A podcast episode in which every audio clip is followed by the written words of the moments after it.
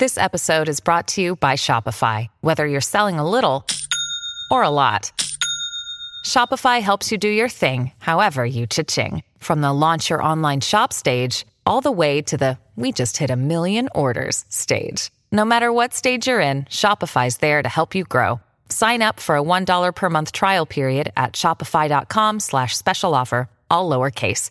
That's shopify.com slash special offer.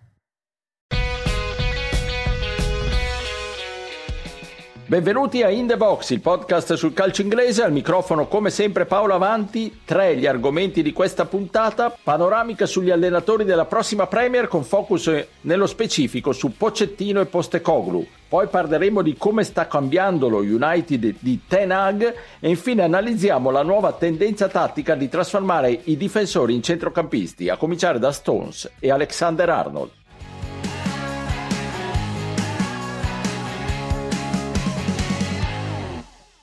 Hi everyone. Uh, it's great to finally get started as uh, manager of this great football club. I'm really looking forward to uh, you know our task ahead. Uh, I think it's an exciting opportunity for us to now um, sort of set off on a new direction, um, play football, and, and create an environment that uh, embodies the values and traditions of this fantastic football club. Con queste parole Ange Postecoglou si è presentato ai tifosi del Tottenham e praticamente tutte le caselle degli allenatori delle 20 squadre di Premier League si sono riempite. Al Crystal Palace stanno convincendo Roy Hodgson a restare un altro anno sulla panchina delle Eagles e per il resto le altre squadre hanno fatto la loro scelta. Due grandi novità per due big, Pocettino al Chelsea e appunto Postecoglou al Tottenham. Ne parliamo con i miei abituali compagni di viaggio, Stefano Cantalupi. Ciao Stefano. Ciao a tutti, bentrovati. E da Londra, Pierluigi Giganti. Ciao Pierluigi. Ciao ciao. Ascoltiamo dal nostro corrispondente da Londra, Davide Chinellato, una panoramica sugli allenatori della Premier 23-24. Il Bournemouth che in poche ore fa fuori Gary O'Neill, una delle rivelazioni in panchina della passata stagione, per affidarsi ad Andoni Iraola conferma quanto sia complicato il mestiere di allenatore in Premier League, soprattutto perché veniamo dalla stagione in cui ci sono stati più esoneri nella storia del campionato inglese, ovviamente da quando 30 anni fa è diventata Premier League.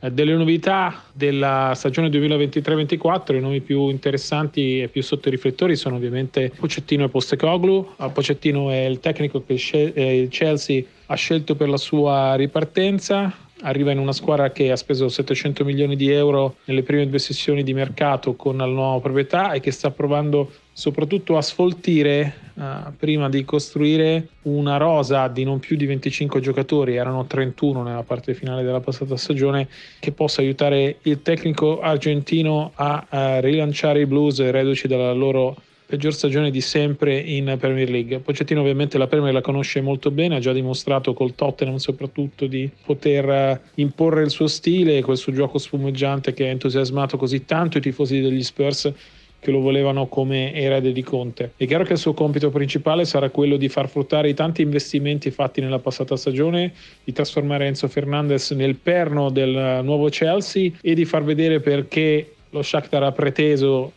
100 milioni di euro per Mikhailo Mudrik che eh, Roberto De Zerbi, eh, suo ex allenatore, ritiene abbia il talento un giorno per vincere il pallone d'oro. Compito un po' più complicato è quello di Postecoglou anche perché il Tottenham ha meno certezze e ovviamente la più grande riguarda Harry Kane. È chiaro che gli Spurs sono una squadra eh, se Kane decide di restare e una se invece decide di andarsene. Con Kane e con uh, Postecoglou che è un pioniere ma ha dimostrato di saper come si vince al Celtic. Il Tottenham può pensare di inserirsi subito tra, tra le big, soprattutto se dovessero arrivare innesti importanti. Se Kane dovesse andarsene, invece, il Tottenham sarebbe una squadra in ricostruzione in cui Postecoglou sarebbe una uh, delle poche certezze.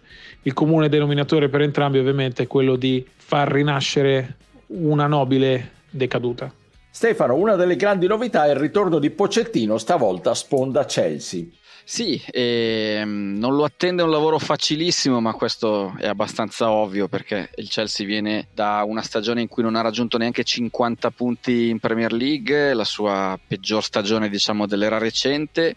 E già altre volte parlando qui abbiamo analizzato le tante contraddizioni di una gestione che eh, ha raccolto l'eredità diciamo a livello di proprietà di Abramovic con tutti i suoi problemi che vanno ben oltre il calcio, che voleva eh, quella di, di Boyle, che comunque della, della cordata che ha rilevato il Chelsea, una gestione che voleva partire subito forte con una serie di acquisti anche roboanti per raddrizzare la stagione eh, che si era messa male diciamo con un avvio così così di, di Tuchel. Aveva fatto questi acquisti per cercare di riportare la squadra in linea di galleggiamento almeno per andare in Champions League e per andare più avanti possibile nella Champions League che stavano disputando. E invece è stato un disastro. È inutile che stia qui a riassumere insomma l'esperienza Potter l'arrivo di Lampard anche dopo il licenziamento di Potter e un tutto da rifare che si guarda e si nota molto bene anche eh, interessandosi delle voci di mercato e non solo delle voci perché ci sono già tanti giocatori che il Chelsea sta mandando via da Koulibaly a Mendy che sono eh, stati ceduti o comunque sono addirittura d'arrivo per, per Koulibaly alla Hilal, alla Hilal Mendy alla Lali insomma in tanti sono partiti verso Oriente e poi ci sono tanti tanti altri giocatori in uscita anche diciamo colonne come Mount e poi anche quella che secondo me è la mossa più strana è il lasciar partire un giocatore come Havertz che secondo me in un nuovo corso dei Blues sarebbe stato utilissimo e parliamo di un giocatore capace di segnare nelle finali di Champions League insomma poi i giocatori li vedi anche da quando segnano ecco non eh, solamente da quanto segnano. Direzione Arsenal eh, insomma è una squadra che sta piano piano smembrando da colonne storiche come Kanté a giocatori come Havertz che magari invece potevano essere duro di questa squadra, passando anche per Kovacic, eh, che piace sempre alle grandi big del calcio per motivi legati al suo talento, sì, ma forse anche, come dire, eh, difficili da capire perché si tratta sempre di un giocatore che è sempre sembrato forte, abbastanza forte, ma non un giocatore di primissimo livello, uno che debba girare tra Real Madrid,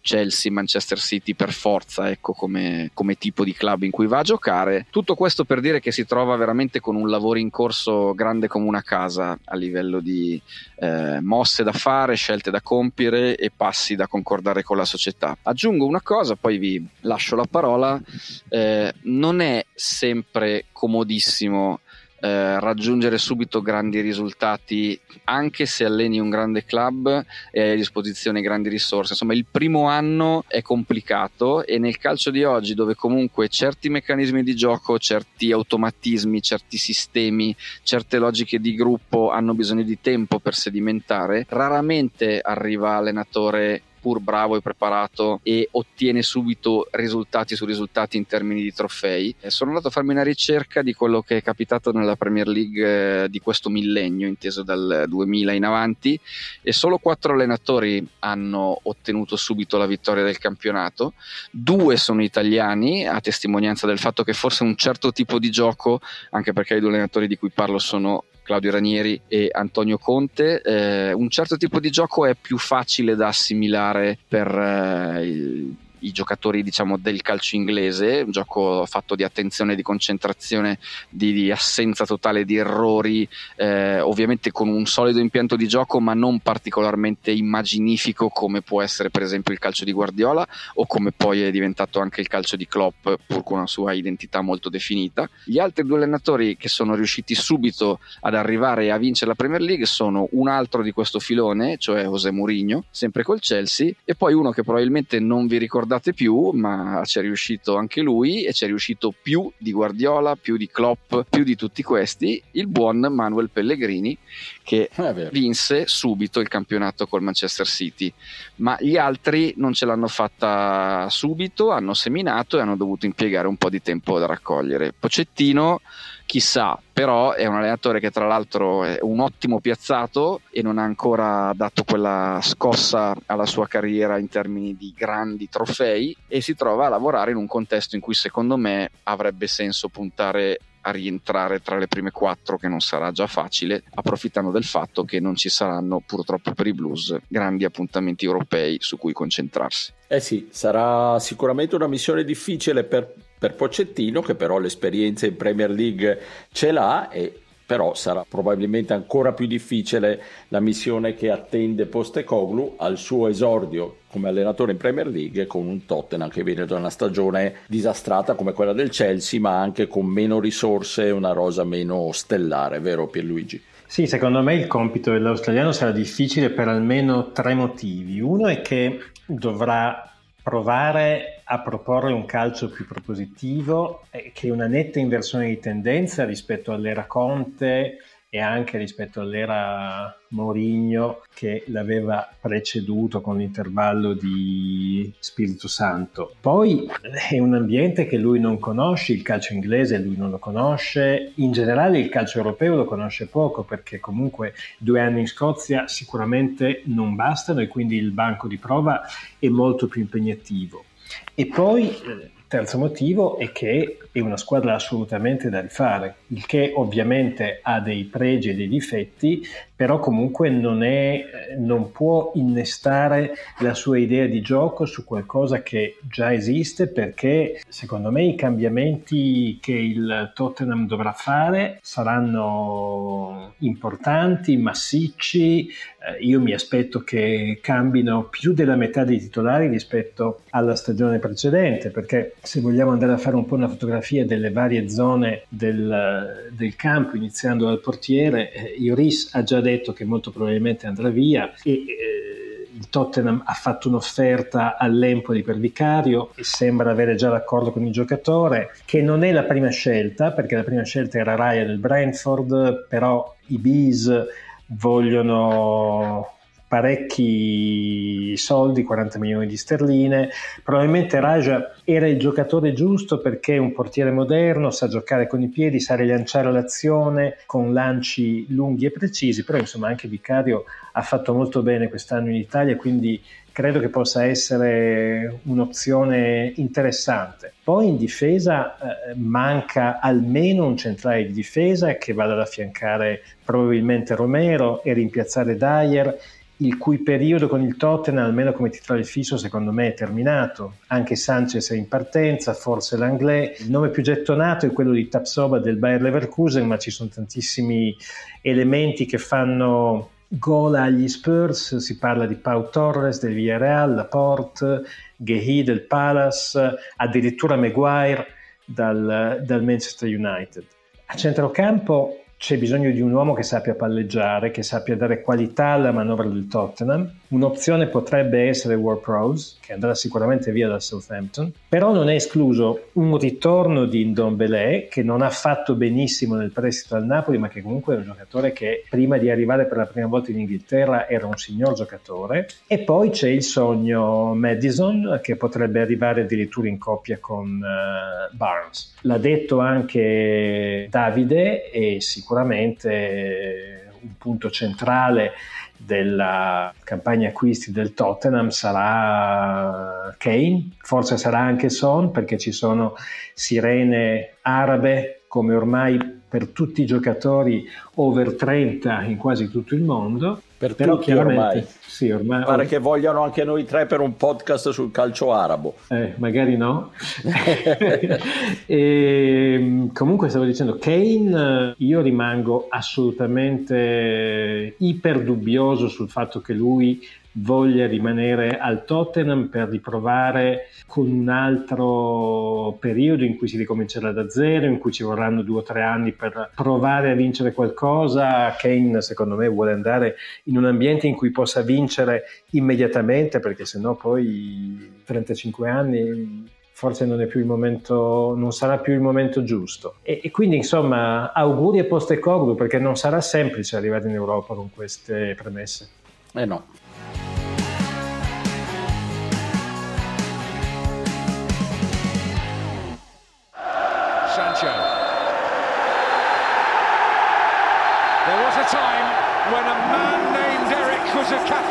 Change in Manchester United fortunes.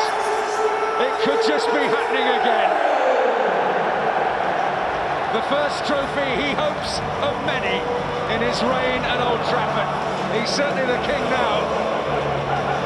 And his team, with a combination of craft and discipline, have delivered on the Wembley stage. Cambia la proprietà, Tenag ha sempre più in pugno il mercato, la squadra è tornata a vincere e inizierà la prossima stagione con grandissime ambizioni. Pierluigi, facci un po' un riassunto delle ultime puntate in casa Manchester United tra mercato e cambio di proprietà, appunto. Eh sì, ce ne sono, diciamo che c'è molto che bolle nella pentola del Manchester United. Intanto c'è questo passaggio di proprietà che sembra sempre prossimo ma che continua a non verificarsi mai. Lo sceicco qatariota eh, Jassim bin Ahmad Al-Thani ha un po' perso la pazienza, ha fatto arrivare la sua quinta offerta ai Glazers, non ha ancora ricevuto una risposta molto chiara. I Glacier, secondo me, stanno temporeggiando per provare a far innalzare l'asta. Radcliffe, anche lui continua a essere interessato, si parla di un'offerta di 6 miliardi di sterline, però è chiaro che quest'asta chiaramente da un punto di vista economico i Glacier si fregano le mani, però da un punto di vista del mercato, da un punto di vista dei rinforzi, Ten Hag anche lui sta un pochino perdendo la pazienza, è molto inquieto perché sa che quando, sino a quando il discorso del cambiamento delle proprietà sarà aperto sarà molto complicato rinforzare la squadra. Lui ha detto che uno dei suoi difetti è quello di non avere pazienza, ma allo stesso tempo ha ribadito come la squadra ha veramente necessità di avere dei rinforzi per potersela giocare alla pari con, uh, con, City e con Arsenal. Uh, credo che il Manchester United abbia dimostrato di non essere ancora a quel livello e quindi eh, chiaramente Ten Hag è, è, è molto preoccupato. No? Ci sono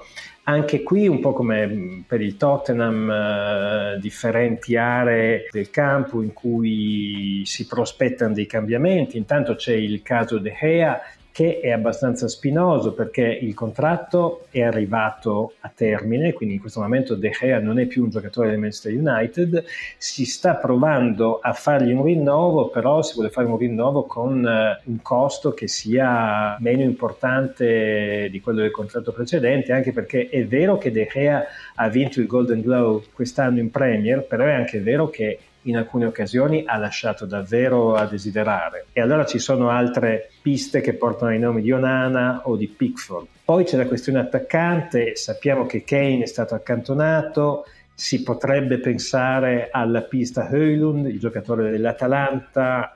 L'Atalanta chiede parecchi quattrini, 86 milioni di sterline, il Manchester United sta provando a mettere sul piatto Ahmad Diallo come prestito, come parziale contropartita, parla anche di Osimen e l'opzione più low cost uh, Watkins. E poi c'è mm, in mezzo al campo la necessità di avere un giocatore che possa essere affiancato a Casemiro, credo che sarà difficile arrivare a Rice, si parla di Onana del, dell'Everton, di Amrabat. E poi un po' più avanti in mezzo al campo si parla molto di Mount, in realtà l'accordo con i giocatori è stato già trovato, ma con il Chelsea sono ancora abbastanza lontani dal, dal trovare una quadra. E poi nel caso partisse Maguire, o forse anche nel caso non partisse, visto che ormai è abbastanza sceso a, a quinta scelta, un difensore centrale e anche tra quelli seguiti, anche qui si parla di Gay e di Bremer, però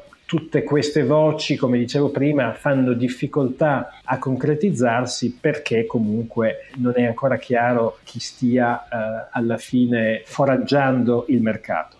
E poi c'è un ultimo argomento che secondo me è abbastanza importante, quello che in inglese viene chiamato l'elephant in the room, no? cioè quell'argomento che tutti conoscono e che allo stesso tempo tutti vogliono evitare, ed è Mason Greenwood, che è non colpevole secondo la giustizia ordinaria perché i testimoni chiave non hanno collaborato con le indagini, eh, però c'è un'inchiesta interna che deve ancora essere conclusa e a questo punto mi chiedo quando verrà conclusa, visto che la decisione della giustizia ordinaria è, è, già arrivata quattro mesi fa. Greenwood è confermato nella lista di giocatori che lo United manterrà in vista della prossima stagione, ma il clamore del suo caso, alcune legislazioni, foto pubblicate dalla sua fidanzata, in generale la difficoltà nel gestire i comportamenti di un calciatore che in realtà è sempre stato borderline, anche prima di questi ultimi eventi, sono tutti elementi che lasciano perplessa la dirigenza dei Red Devils, però a questo punto secondo me una conclusione in un modo o nell'altro è assolutamente necessaria, non si può iniziare la stagione con Greenwood che non si sa ancora da che parte starà. Quindi insomma è vero che c'è molta aspettativa a Old Trafford, però è vero che ci sono anche tante incertezze. Ecco Stefano, eh, io avevo appunto iniziato il capitolo United con un po' di entusiasmo, pensando a quello che si è visto in campo e a quello che posso immaginarmi accadrà in campo la prossima stagione, Pierluigi ha pensato bene di inanellare tutta una serie di spunti negativi che affosserebbero anche il più incallito tifoso dei Red Devils. Tu come la vedi? Sì, infatti mi è sparito il sorriso dalla faccia e tutto sommato anche la gestione del caso Greenwood, eh, come giustamente sottolineava Pier, non è proprio semplice né particolarmente lineare da parte del club, anche perché parliamo di un giocatore che comunque eh, in campo era avviato una carriera molto luminosa perché a quell'età lì giocatori così impattanti tanto da diventare titolari praticamente inamovibili o quasi in un attacco come quello del Manchester United eh, ce ne sono pochi, ne ho visti pochi ne, nell'era recente. Anche giocatori molto promettenti come Garnaccio per dire che hanno giocato ottimi sprazzi della scorsa stagione sono entrati spesso chiamati in causa ma non con il ruolo che aveva Greenwood prima. Eh, perderlo eh, è una cosa che a un certo punto va decisa e per poter passare oltre e attrezzarsi diversamente nel caso. Se invece resta, io spero che non si crei poi negli stadi eh, la caccia all'uomo anche solo a livello di cori, eccetera, eccetera. Ma insomma, è una situazione comunque la si guardi spinosa. E io non so se mm, eh, invece per il resto i tifosi dello United devono veramente essere più preoccupati o più ottimisti. Io tendo più all'ottimismo perché comunque eh, è vero che le situazioni societarie alla fine condizionano sempre il mercato, ma proprio per il discorso che stavo facendo prima, Tenac mi sembra proprio il classico allenatore che, a cui diciamo un anno in più di lavoro con lo stesso gruppo fa molto molto molto bene. E quindi paradossalmente secondo me se venisse confermato anche solo il gruppo di quest'anno lo United potrebbe ridurre la forbice se non dal City se parte sparato e fa tutto l'anno diciamo super concentrato dalla prima alla trentottesima giornata secondo me da squadre come l'Arsenal lo United può eh, ridurre il divario anche se ha alcuni eh, difetti strutturali. Uno purtroppo è il portiere, cui io sono stato grande fan nella sua prima parte dell'esperienza inglese, resta un portiere capace di grandi parate, ma purtroppo sta diventando esattamente il genere di portiere che a me non piace, cioè quello che magari ti fa un miracolo e poi improvvisamente si fa scivolare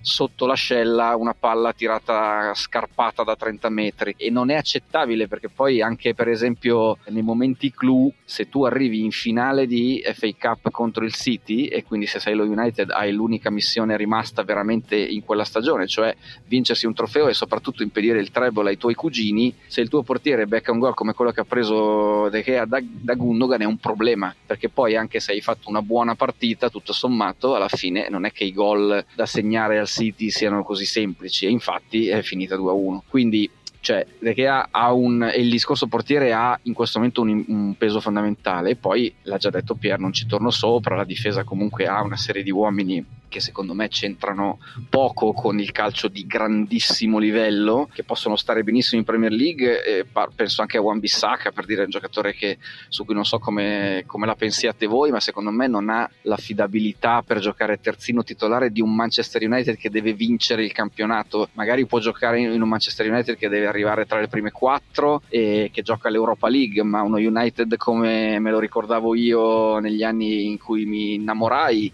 eh, non può avere, cioè deve avere Gary Neville, non può avere Wan Bissaka.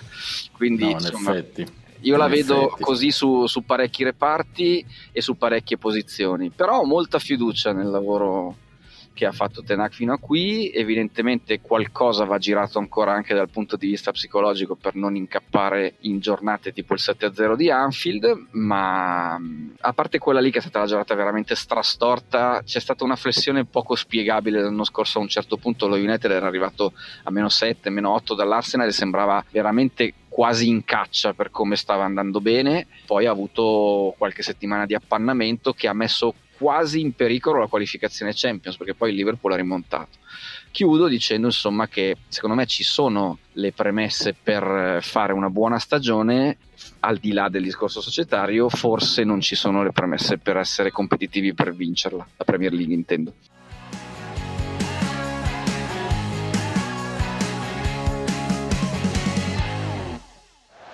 Oh, Madison, lovely time. And trying to feed Kane. It's come back to Alexander Arnold! Well, he was the talk of the town before the game, and he stood up with a special strike during it as well to double England's advantage. His second international goal, and England lead 2 0. Contro Malta un gol bellissimo, contro la Macedonia del Nord un lancio strepitoso per Saka, gli avversari non erano chiaramente i più difficili del mondo, però Trent Alexander-Arnold, finalmente schierato titolare da Southgate, ma nell'inedito ruolo di centrocampista e persino con la maglia numero 10 ha dato spettacolo e probabilmente ha ricoperto un ruolo che potrebbe essere il suo ruolo del futuro mettendo insieme la sua visione di gioco, le sue capacità tecniche ma anche certi suoi limiti difensivi. Pensiamo però anche a un altro caso simile anche se tipologia di giocatore completamente diverso, Stones, centrale difensivo del Manchester City, da un po' di mesi schierato da Guardiola a centrocampo e a centrocampo ha disputato, è stato forse il migliore in campo della squadra di, di, Guardiola appunto nella finale contro l'Inter. Pierluigi, evoluzioni del ruolo sorprendenti anche se non nuove. Eh, sì, non sorprendenti tutto sommato fino a un certo punto, perché secondo me i terzini sono, sono e sono stati un genere in continua evoluzione, no? ed è anacronistico pensare che siano unicamente dei difensori, perché ormai decine d'anni che il laterale basso, anche in una linea 4, tende a supportare l'ala, a raddoppiare sulla fascia e quindi a essere molto presente nella fase offensiva. Un'altra evoluzione, andando un po' per gradi e per arrivare ad Alexander Arnold e a Stones, no? però mi piaceva fare un piccolo excursus delle evoluzioni del terzino, perché eh, intanto siamo passati dal laterale difensivo a piede invertito, no? principalmente un destro che gioca a sinistra perché sappiamo che c'è penuria di mancini e anche qui non si tratta di una novità recente perché voglio dire già Maldini e Zambrotta l'avevano fatto in tempi moderni, Cancelo in particolare nel City ha giocato a sinistra e qui ci sono due aspetti interessanti secondo me del terzino a piede invertito. Uno è che in fase difensiva, nel caso si trovino a che fare con degli esterni che tagliano verso il centro, sono in grado di fronteggiarli sul piede forte e quindi sono meglio preparati a rintuzzare quel tipo di azione. Però anche a livello di costruzione, che forse è ancora più importante, il pressing avversario tende a spingere il gioco verso la linea laterale, dove un terzino sinistro, ad esempio, potrebbe far fatica a riciclare il pallone verso il centro e magari non avrebbe altra opzione che mandarlo in fallo laterale e dunque perderlo.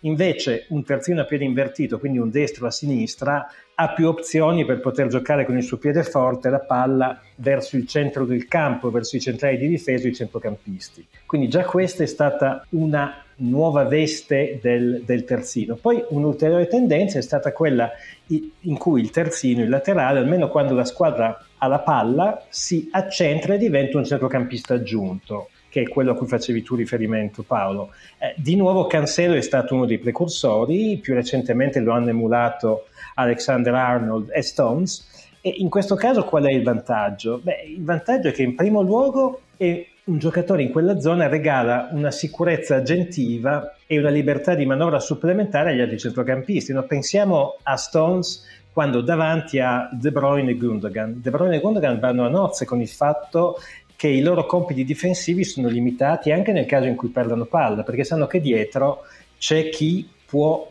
andare al recupero. Eh, e poi un giocatore come Alexander Arnold in quella zona del campo può sfruttare i suoi piedi buoni, può sfruttare il tiro, può sfruttare l'assist e così via.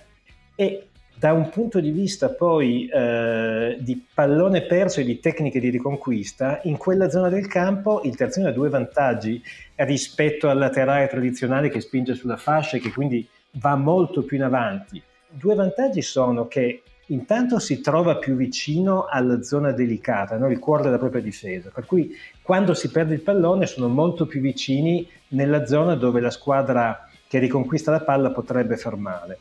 E inoltre è più centrale e quindi è meglio posizionato per coprire linee di passaggio avversarie e più efficaci in fase di gegenpressing. Poi l'ultima incarnazione, secondo me, del terzino ce l'ha regalata John Stones nella finale di Champions, perché in quella partita lui ha fatto tre ruoli in uno.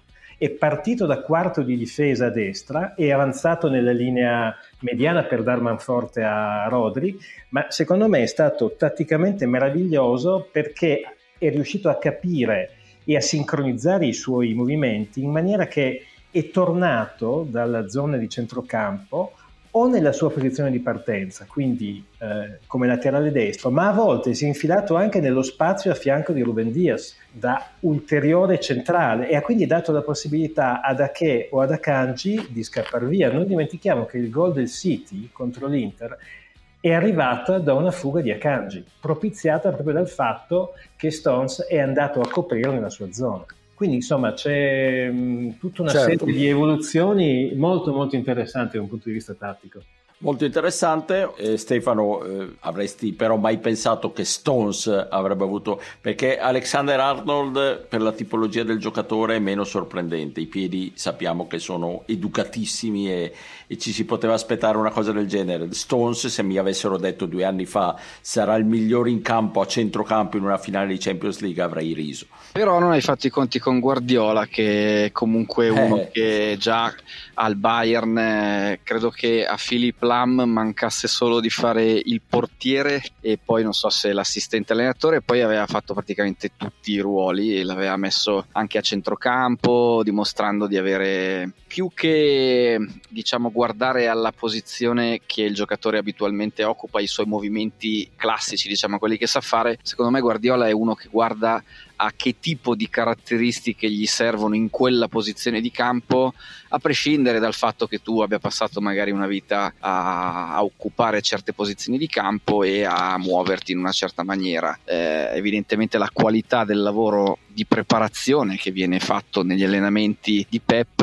eh, è servita anzitutto credo a spiegare bene al diretto interessato che cosa si stesse cercando da lui e poi a rendere tutto questo più fluido in, nei meccanismi della squadra, a prescindere dal fatto che magari non c'era proprio un fine dicitore in una posizione dove di solito invece i palloni, eh, dei palloni se ne occupano i cosiddetti piedi buoni. Detto questo, insomma, io sono favorevole a ogni cosa che, come dire, eh, ci dia degli spunti anche per, per vedere qualcosa di nuovo. Io in generale, non so come adesso non voglio fare mega filosofia del calcio generale, però non è un momento in cui ho l'impressione che si stia assistendo a un calcio fantastico dal punto di vista della qualità. Siamo, secondo me, abbiamo passato un periodo nel quale proprio lo stesso Guardiola era stato precursore di un gioco completamente innovativo e parlo del tiki-taka che magari non appassionava proprio tutti quanti, ma era sicuramente quella cosa nuova con la quale tutti dovevano fare i conti per cercare di, di riemergere. Lì si è passati a un calcio calcio